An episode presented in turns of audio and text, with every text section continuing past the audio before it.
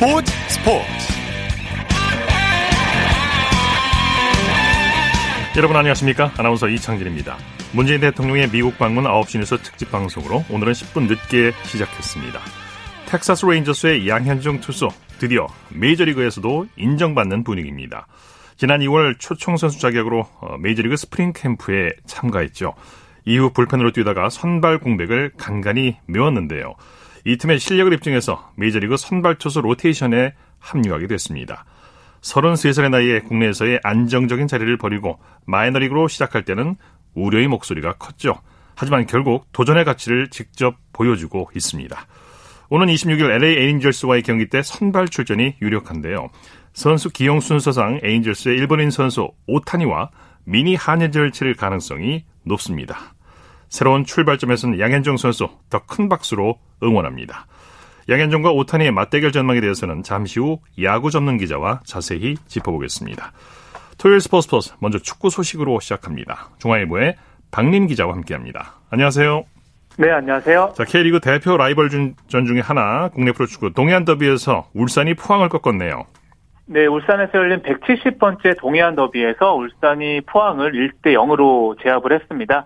아, 울산은 7경기 연속 무패를 달리면서 9승 6무 2패, 승점 33점으로 선두를 질주했고요. 예. 두 경기를 덜 치른 2위 전북과의 승점을 4점 차로 벌렸습니다. 네, 울산 윤빛가람 선수가 그림 같은 프리킥골을 터뜨렸죠. 네, 맞습니다. 0대 0으로 맞선 후반 38분이었습니다. 그 윤빛가람 선수의 그 오른발 프리킥이 골망 오른쪽 구석에 꽂혔고요.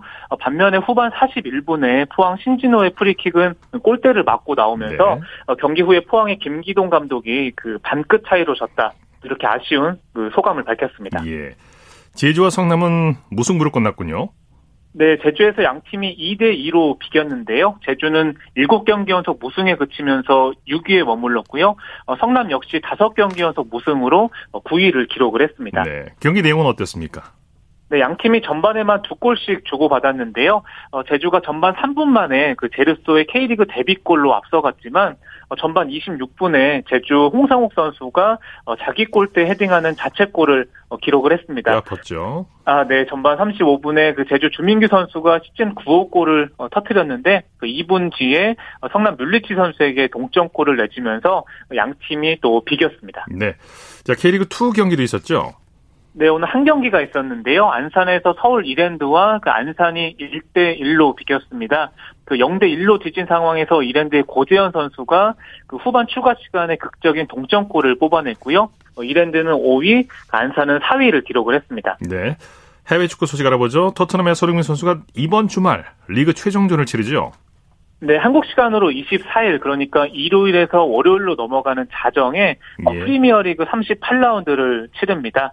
그 원정 경기고 상대는 레스터 시티고요.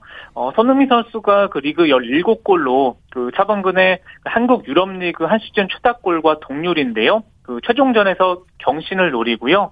어, 손흥민 선수가 그동안 레스터 시티를 상대로 그 5골 4도움으로 또 강한 면모를 보여와서 골 소식을 기대해봐도 좋을 것 같습니다. 예. 토트넘이 최종전에서 다음 시즌 유로파리그 출전권을 노리는데 반드시 이기고 기다려야 하는 상황이죠.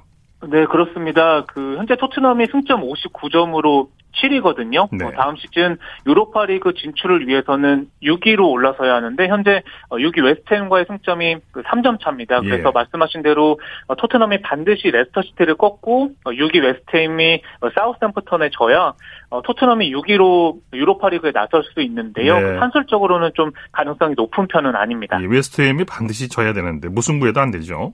네, 맞습니다. 예. 자, 손흥민의 단짝 토, 토트넘의 해리케인 선수는 이적설이 계속 나오고 있어요.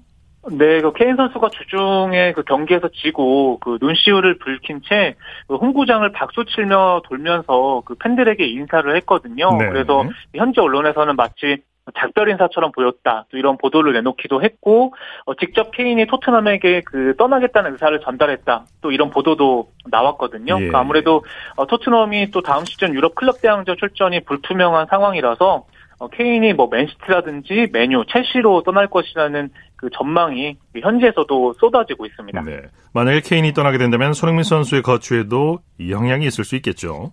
네, 맞습니다. 그래서 영국 언론들도 그 손흥민이 케인이 떠날까봐 걱정스러워한다. 어, 케인이 떠나면 어, 손흥민도 이탈할 수도 있다. 이런 전망을 내놓고 있거든요. 네. 어, 지금 손흥민 선수가 토트넘과의 계약 기간이 2023년까지인데 아직 재계약 소식이 없거든요. 그래서 예. 어, 케인과 함께 그 토트넘을 떠날지 아니면 혼자서라도 토트넘에 남을지는 그 앞으로 상황을 좀 더 지켜봐야 될 것 같습니다. 예. 토트넘 차기 감독 선임은 어떻게 돼가고 있습니까? 네, 현재 메이슨 코치가 감독 대행을 맡고 있는데요. 그 새 감독 그 찾는데 좀 구인난을 겪고 있는 상황입니다. 네. 그 1순위로 꼽혔던 라이프치의 나겔스만 감독은 그 바이른 미넨을 맡기로 했고요. 네. 그 다른 후보였던 아약스의 텐 하그 감독은 소속팀과 그 재계약을 했거든요. 그 아무래도 케인과 손흥민의 좀 거취가 불확실한 상황이라서 좀 새 감독 선임에 좀 어려움을 겪고 있다. 또 이런 또 현지 분석도 나오고 있습니다. 네. 어떤 감독들이 지금 후보로 거론되고 있습니까? 네, 레스터 시티의 로저스 감독, 브라이튼의 그 포터 감독, 그 랑닉 전 라이프치히 감독이 후보로 꼽히고요. 어, 또 벨기에를 피파 랭킹 1위로 이끌고 있는 그 마르티네스 감독 이야기도 나오고 또 이탈리아 전술가들도 후보로 꼽히고 있습니다. 네네. 어, 토트넘의 레비 감독은 아, 레비 회장은 또 차기 감독 조건으로 그 젊은 선수 육성, 어, 공격적인 축구 등을 좀 고려 중인 것으로 전해졌습니다. 네. 자, 감독계의 전설 전 맨체스터 유나이티드의 퍼거슨 감독이 가장 과소평가된 선수로 박지성을 꼽았다고요. 네, 그 한 인터뷰에서 퍼거슨 감독이 그 자기가 지도했던 선수 중에 가장 과소평가된 선수로 어, 맥클레어, 욘센과 함께 어, 박지성을 꼽았습니다. 네. 그 2005년부터 7시즌간 그 박지성을 지도한 적이 있는데 오늘 인터뷰에서 그 10년 전 바르셀로나와의 그 챔피언스리그 결승전을 좀 떠올렸거든요. 당시 네. 그 맨유가 졌는데 퍼거슨 감독이 어, 만약에 내가 박지성에게 메시 전담 수비를 맡겼다면 또 우리가 이겼을 것이다. 또 이렇게 예. 또 아쉬운 또 속내를 드러내기도 했습니다. 네. 퍼거슨 감독이 지도해보고 싶은 선수도 언급했다고 하는데 그 중에 우리나라 선수도 있죠? 네, 맞습니다. 그 손흥민 선수인데요. 그 지도해 보고 싶은 선수 4명을 언급을 했는데, 예. 어, 맨시티의 아게로, 토트넘의 케인, 그 델리알리와 함께 손흥민을 꼽았고요. 네. 어, 케인은 최고고 선수가 됐고, 어, 그 소년 손흥민도 그렇다. 또 이렇게 말을 하면서, 어, 직접적으로 또 손흥민의 이름을 또 언급을 했습니다. 네. 자, 소식 감사합니다. 네, 감사합니다. 축구 소식 중앙일보의 박린 기자와 정리했고요. 이어서 한 주간 이슈가 됐던 스포츠계 소식을 집중 분석해보는 최동호의 스포츠 칼럼 시간입니다. 여자 배구 대표팀이 본격적인 도쿄올림픽 준비에 돌입했어요. 주장 김연경 선수는 다음 거취까지 올림픽에 맞춰 정하고 2021 국제 발리볼 네이션스 리그 출전을 위해서 출국했는데요. 스포츠 평론가 최동호 씨와 함께 자세한 얘기 나눠보겠습니다. 안녕하십니까? 예, 안녕하세요. 자, 배구 여자 김연경 선수가 중국행을 선택했어요. 상하이 유베스트와 계약을 했는데 이 팀을 택한 특별한 이유가 있을까요?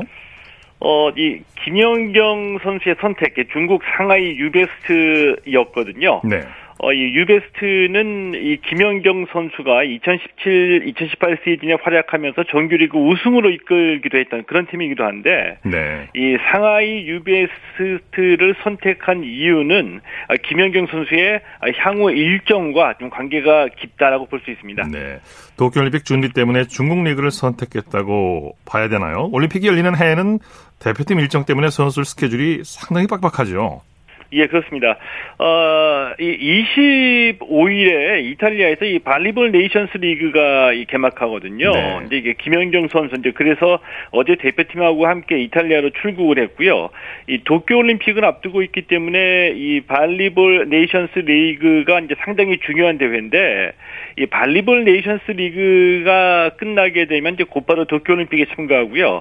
어, 올림픽이 끝나고 난 뒤에야 김연경 선수가 상하이에 합류할 수 있거든요. 예. 자, 그런데 예, 중국 여자 배구 리그가 지난해는 일정을 단축해서 11월에 아, 개막해서 12월에 끝났고요. 올해도 이 코로나19 때문에 일정을 단축할 예정입니다. 네. 아, 김연경 선수 입장에서 보면 V리그 끝나자마자 베이스볼 네이션스 리그 도쿄 올림픽으로 이어지는데 이 중국 리그를 선택하게 되면 도쿄 올림픽 끝나고 8월부터 11월까지 휴식을 취할 수 있고요. 네. 이렇기 때문에 이제 유럽이 아닌 중국을 선택했다라고 볼 수도 있는 거죠. 네. 체력 관리를 염두에 둔 결정이라고 보여지는데요. 상하이 유베스트와의 예. 계약 기간이 한 시즌이라면서요. 예. 자, 그럼 12월에 중국 리그가 끝나면 팀을 다시 알아보겠다는 뜻인가요? 예, 맞습니다. 예, 김연경 선수가 이제 벌써 33살이거든요. 네. 체력의 부담을 느끼고 있는 것도 사실입니다. 예. 자, 그런데 올해는 이 올림픽이 열리기 때문에 일정이 굉장히 빡빡하거든요. 어, 중국 리그가 11월에 개막하니까 아, 김연경 선수로서는 올림픽이 8월에 끝나고 2개월 정도 휴식할 수 있다는 점에서 아주 딱인 셈이라고 볼 수가 있겠고요. 네. 또 12월에 중국 리그가 폐막하면 내년 1월에 유럽 팀을 알아볼 수 있다는 점에서도 이제 상당히 유리하다라고 예. 볼 수가 있겠죠. 네. 그러니까 이 상하이 유베스트와의 계약은 다음 스텝을 준비하기 위한 원포인트 계약이다. 이 점을 이제 우리가 충분히 짐작할 수 있습니다. 네. 김연경 선수 도쿄올림픽에 대한 의지가 대단하죠. 예.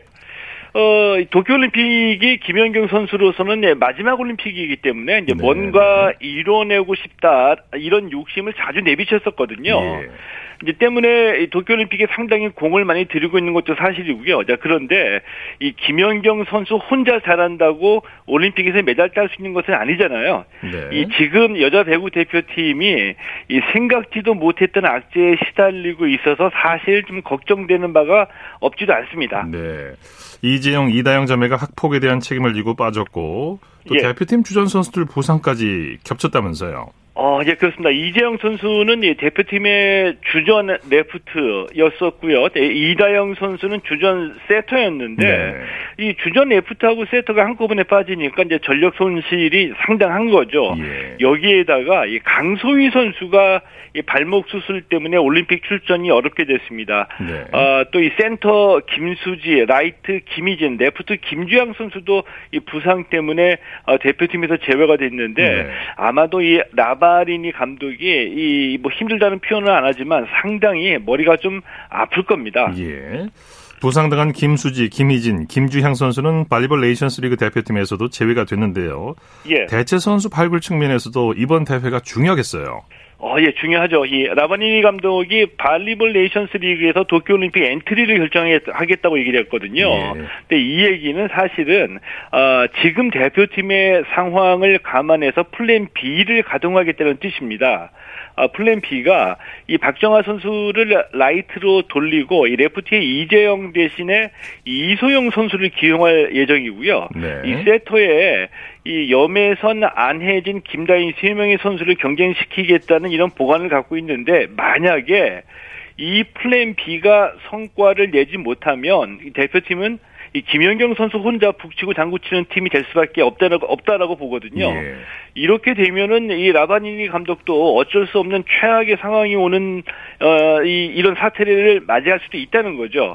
이 때문에 이번에 열리는 이 발리볼 네이션스 리그 여기에서 이 라이트 박정아, 레프트 이소영, 세터 염혜선, 안혜진, 김다인 선수의 활약이 굉장히 중요하다라고 예. 보고요. 어, 올림픽을 기대할 수 있는 좋은 성과를 거두기를 한번 응원해 보겠습니다. 네네. 말씀 감사합니다. 예, 고맙습니다. 최동호의 스포츠 칼럼 스포츠 평론가 최동호 씨였습니다.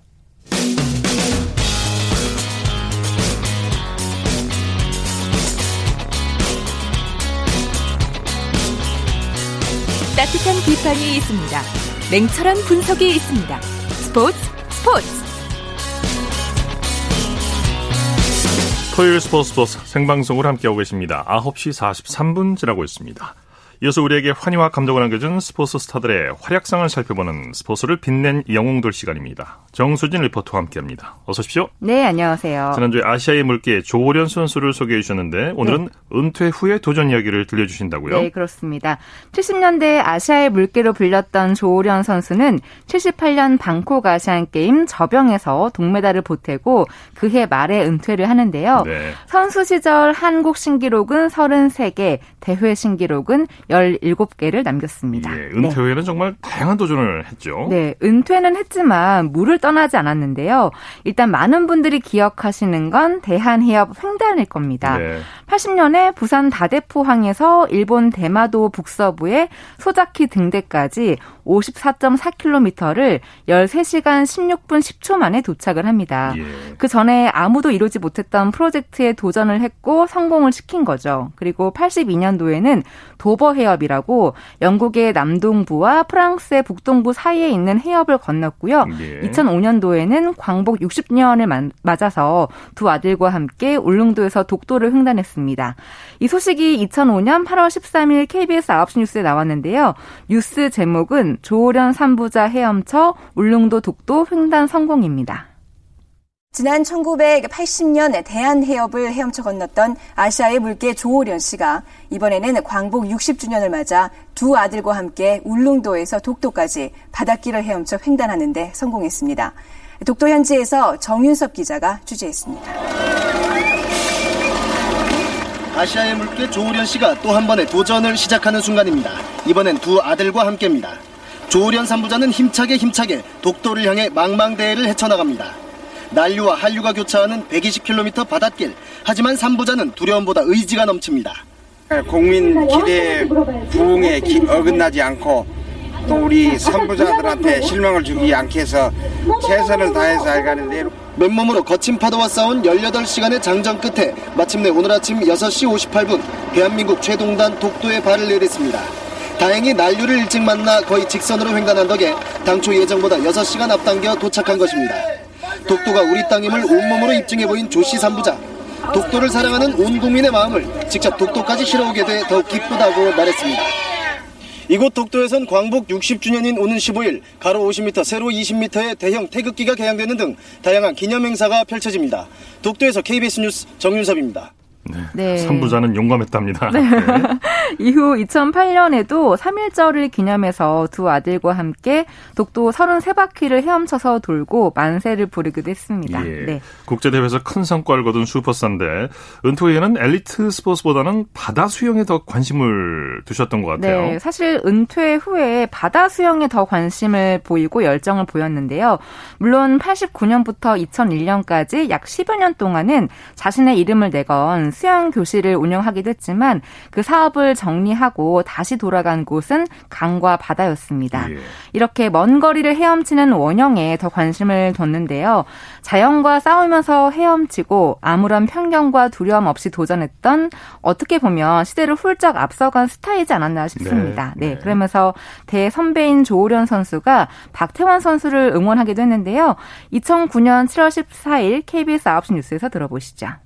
로마 세계 수영 선수권을 앞둔 박태환에게 대선배인 조우련이 따뜻한 응원 메시지를 전했습니다. 정충희 기자가 전합니다. 70년대 아시아의 물개로 불리며 한 시대를 주름잡은 조우련에게 박태환은 그저 한 명의 후배가 아닌 특별한 의미로 다가옵니다. 조우련은 70년과 74년 아시안 게임에서 400m와 1500m 금메달, 200m에서는 은메달을 따냈고 80년에는 대한해협을 횡단하며 국민적인 영웅이 됐습니다. 그러나 천하의 조우련도 세계 무대를 정복하지 못했다는 점은 평생 아쉬움으로 남습니다. 그래서 조우련은 자신의 종목을 그대로 이어받아 아시안 게임 3관왕을 차지한 것은 물론 올림픽 금메달까지 따내며 자신이 이루지 못한 세계 정복의 꿈을 이룬 박태환이 대견합니다. 첫째는 부러웠고요. 내 종목을 이어주는 후계자이기 때문에 당연히 그뭐 칭찬을 마다하지 않죠. 예순을 바라보는 나이에도 대한해협 횡단에 재도전하기 위해서 제주에서 준비 중인 조련은 나이 어린 박태환이 자칫 지나친 부담감에 흔들리지는 않을지 걱정하면서 마음속에서 우러나는 응원 메시지를 전했습니다. 한 50년 수영해보니까 힘, 힘을 기르기 위해서 연습을 하는 게 아니고 힘을 빼기 위한 연습이더라. 그러니까 마음이 차분해야 되고 마음이 여유로워야 되더라. KBS 뉴스 정충입니다. 네. 네. 그 뉴스 내용 중에 대한해협 횡단을 준비 중이라고 했잖아요. 네. 사실 2010년에 대한해협 횡단 30년 기념 횡단제 도전을 준비하고 있었습니다. 네, 네. 하루에 5,000m 가까이 수영을 하면서 몸을 만들었지만 이 뉴스가 나간 지 한 달도 안 돼서 2009년 8월 4일 심장마비로 갑작스럽게 타계하면서 그 도전은 펼치지 못하게 됐고 57세 일기로 생을 마감하게 됩니다. 예, 네. 정말 한국 수영의 한 획을 그은 분인데 너무 일찍 너무나 갑작스럽게 네, 돌아가셨어요. 맞아요. 어, 그래서 조호련 선수의 모교 양정구에 세워진 기념비에는 조호련 선수가 했던 말 중에 어, 무모해 보일지 모르지만 시작하는 순간 도전이 된다는 말이 새겨져 있다고 해요. 네, 그만큼 네. 이분의 신념이 잘 드러난 말이 아닌가 싶습니다. 네. 네. 스포츠를 빛낸 영웅들 정수진 리포터와 함께했습니다. 수고했습니다. 네, 고맙습니다.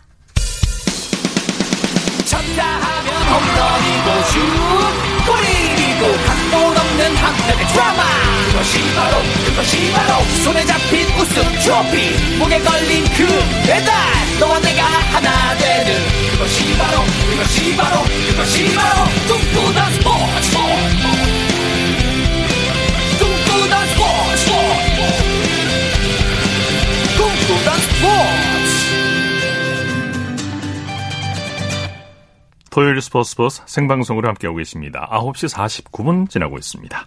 이어서 프로야구 소식입니다. 스포츠홀의 윤세호 기자와 함께합니다. 안녕하세요. 네, 안녕하세요. 오늘 뭐 야구하기, 야구 보기 딱 좋은 날씨였는데 오늘 다섯 경기가 열렸죠? 먼저 경기장 분위기부터 전해주시죠. 네, 역시 오늘 아주 좋은 봄 날씨 속에서 프로야구 다섯 경기가 열렸습니다. 네. 코로나19로 관중 입장이 제한되기는 했지만 그래도 봄 날씨 속에서 다섯 경기 중 네 경기가 매진을 기록을 했는데요. 어, 그러면서 올해 KBO 리그는 어, 62번째 매진을 달성을 했습니다. 네. 오늘 뭐 다섯 경기 총 관중 수가 16,000명 정도가 되는데요. 아무래도 뭐 관중 입장이 제한된 상태고 거리두기를 준수하다 보니까 빈자리가 있을 수밖에 없지만 그래도 뭐 코로나19의 확진 사례가 야구장에서는 지금 전무하거든요. 네. 어, 그러면서 주말 경기를 많은 분들이 또 시청하거나 혹은 야구장에서 즐기셨습니다. 네. 자, LG가 어제 보기 드문 술래잡기 끝내기로 SSG에게 역전패를 당했는데 메이저리그 공식 매체 MLB.com에 실릴 정도로 화제거리였어요. 네, 또 끝, 끝내기 득점을 올린 선수가 메이저리그에서 16년을 뛴 추신수 선수였어요. 네. 네, SSG 추신수 선수가 어제 그 3루 주자였는데 이제 끝내기 득점을 올리면서 SSG가 승리를 거뒀는데요. 네. 어, SSG 입장에서는 어제 이 승리로 마무리 투수가 무너졌음에도 재역전승을 거뒀고요. 네. LG는 정말 그야말로 최악의 패배를 당했던 그런, 그런 어제 경기였습니다. 네. 그 기선을 몰아서 SSG의 초반 공격이 매서웠죠. 그렇습니다. SSG 오늘 1회부터 팀의 간판 스타죠. 최정 선수가 선제 3점포를 터트리면서 기선 제압에 성공을 했습니다. 네. 그러면서 이후에도 뭐 SSG 타선은 꾸준히 점수를 올렸고요. 최정 선수의 홈런이 결승 홈런이 됐습니다. 네. LG 유강남 포수는 어제 수비 실수를 오늘 만회했네요. 네, 어제 그 런다운 상황에서 유강남 선수가 판단을 잘못하면서 어 그야말로 뭐 패배의 빌미를 제공하고 말았는데요. 네. 어, 하지만 오늘 타석에서 홈런 터트리면서 그래도 좀 어제 충격에서 벗어난 듯한 모습을 보여줬습니다. 네. 하지만 LG가 SSG에게 어제 패배 서름을 되갚질 못했어요. 그렇습니다. 일단 화력 대결에서 SSG가 LG에 우세했습니다. 네. 어, LG도 뭐 유강남 선수, 최은성 선수가 홈런 터트렸지만 SSG는 앞서 말씀드린 최정 선수 외에도 최지훈 선수 그리고 한유선 선수까지 홈런 터트리면서 장타력에서 LG 앞섰고요. 네. SSG가 8대 3으로 LG를 꺾고 단독 선두로 올라섰습니다. 네. 기아는 시즌 처음으로 한 경기에서 3개의 홈런을 쏘아 올렸네요. 그렇습니다. 기아가 좀처럼 타선이 서지 않아서 굉장히 고민이 깊었는데 오늘 홈런 3개 터뜨렸고요. 네. 그러면서 6연패에서 또 탈출을 했습니다. 네, 홈런 3개면 시원하게 경기를 리드했겠어요. 그렇습니다. 오늘 기아는 3회에 최원준 선수, 4회에 이진영 선수, 그리고 7회, 터, 7회 터커 선수까지 어, 홈런이 꾸준히 나오면서 9대 4로 삼성에 승리를 거뒀습니다. 네, 기아의 맷 윌리엄스 감독이 최근에 코칭 스태프 구성에 큰 변화를 줬는데 그게 통한 건가요? 네, 일단 지난 20일 기아가 이제 윌리엄스 감독을 보좌했던 마크 위더마이어 수석 코치를 이제 잔류군으로 내리고 네. 어, 작전 주루를 맡았던 김종국 코치를 수석 코치로 올렸거든요. 네. 어, 아무래도 윌리엄스 감독은 좀 원활한 소통이 필요했다라고 했는데 김종국 코치가 이제 수석 코치가 되면서 아무래도 좀 글쎄요, 국내 선수들과 윌리엄스 감독의 중간다리 역할을 김종국 코치가 잘하고 있는 게 아닌가 싶습니다. 예, 맷 윌리엄스 감독 승리 소감을 뭐라고 얘기했습니까? 어, 일단 선발 투수 임기영 선수를 칭찬을 했습니다. 오늘 임기영 선수가 7이닝 2실점으로 올해 첫 승리를 거뒀는데요. 네. 임기영 선수의 굉장히 좋은 투구로 팀 승리의 발판이 만들어졌다라고 했고 야수 또한 오랜만에 장타를 터트린 점을 승리의 포인트로 꼽았습니다. 네. 대전에서 열린 KT와 한화의 경기는 어떻게 됐습니까? 네, 한화가 KT를 5대 0으로 꺾으면서 3연승을 질주했습니다. 네, 오늘 승리 투수는 누구였나요? 네, 한화의 승리 이끈 승리 투수는 이제 라이언 카펜터 선발 투수였는데요. 카펜터 선수가 오늘 7이닝 동안 단 하나의 안타만 맞았어요. 네. 그러면서 무실점 투구를 펼쳤는데 어, 카펜터 선수의 평균 실점이 1.69입니다. 예. 어, 이 선수가 나오면 거의 2점도 안 준다라고 보면 될 것 같은데 문제는 이 선수 나올 때마다 하나타자들이 이제 지원을 못 해줘가지고 승수가 정말 없었거든요. 네. 그래도 오늘 카펜터 선수가 2승제를 거뒀습니다. 네, 경기 내용 정리해 볼까요? 네, 카펜터 선수가 든든히 마운드를 지켜줬고요. 그리고 하나 타자들도 꾸준히 점수를 뽑았습니다. 네. 어, 특히 하나는 3회 상대 1루수인 강백호 선수의 송구 실책으로 선취점을 올렸는데요. 이후에 노시환 선수와 켈리 선수가 홈런을 치면서 주말 3연전 위닝 시리즈를 확보한 하나입니다. 네. 잠실구장으로 가보죠. 초반에는 롯데가 리드를 했는데 두산의 뒷심이 폭발했네요. 네, 잠실구장에서 열린 두산과 롯데 경기에선 롯데가 6회까지는 3대 0으로 앞섰, 습니다 네. 하지만 두산이 7회만 3점 뽑으면서 바로 동점을 만들었고요. 결국에는 두산이 투기의 뚝심을 앞세워 승리를 거뒀습니다. 네, 10회까지 가는 접전을 벌였죠? 그렇습니다. 어, 두산이 10회 이제 1점을 추가하면서 끝내기 승리를 거뒀는데요. 어, 사실 뭐 7회도 두산이 갑자기 타선이 집중력을 발휘하면서 동점을 만들었고 10회 말에도 또한 강, 이사 후에 어, 점수를 냈습니다. 네. 강승호 선수, 안재, 안재석 선수가 연속 안타를 쳤고요. 그리고 장승현 선수가 끝내기 안타로 두산의 승리를 완성을 했습니다. 네. 고척 도움구장으로 가보죠. NC와 키움이 맞대결을 벌였죠? 네, 키움과 NC의 경기에서는 키움이 13대 6으로 NC의 대승을 거뒀고요. 네. 그러면서 6연승을 질주했습니다. 네. 자, 오늘 키움 타선이 폭발했는데 어떤 선수들이 팀 승리를 이끌었습니까?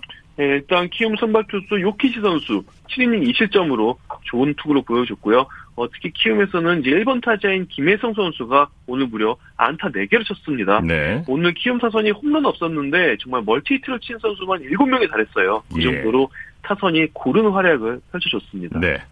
자, 메이저리그 소식 살펴보죠. 템파베이의 불방망이 최지만 선수 오늘 대타로 나와서 시원한 동점 홈런을 날렸죠?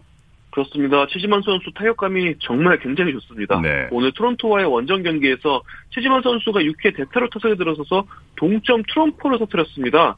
어, 최지만 선수가 지금 복귀 후 5경기밖에 소화하지 않았는데 네. 벌써 홈런 2개를 기록을 했어요. 네. 그래서 지금 뭐 어마어마한 타격 수치를 찍고 있는데 어, 최지만 선수 굉장히 준비를 잘한 상태로 건강하게 복귀를 한 모습입니다. 네, 다섯 경기에 나와서 모두 안타를 터뜨렸어요. 그렇습니다. 지금 뭐 안타 머신, 출루 머신인 최지만 네. 선수입니다. 네. 최지만 선수 고등학교 선배인 류현진 선수와 투타 대결 가능성이 있다고요?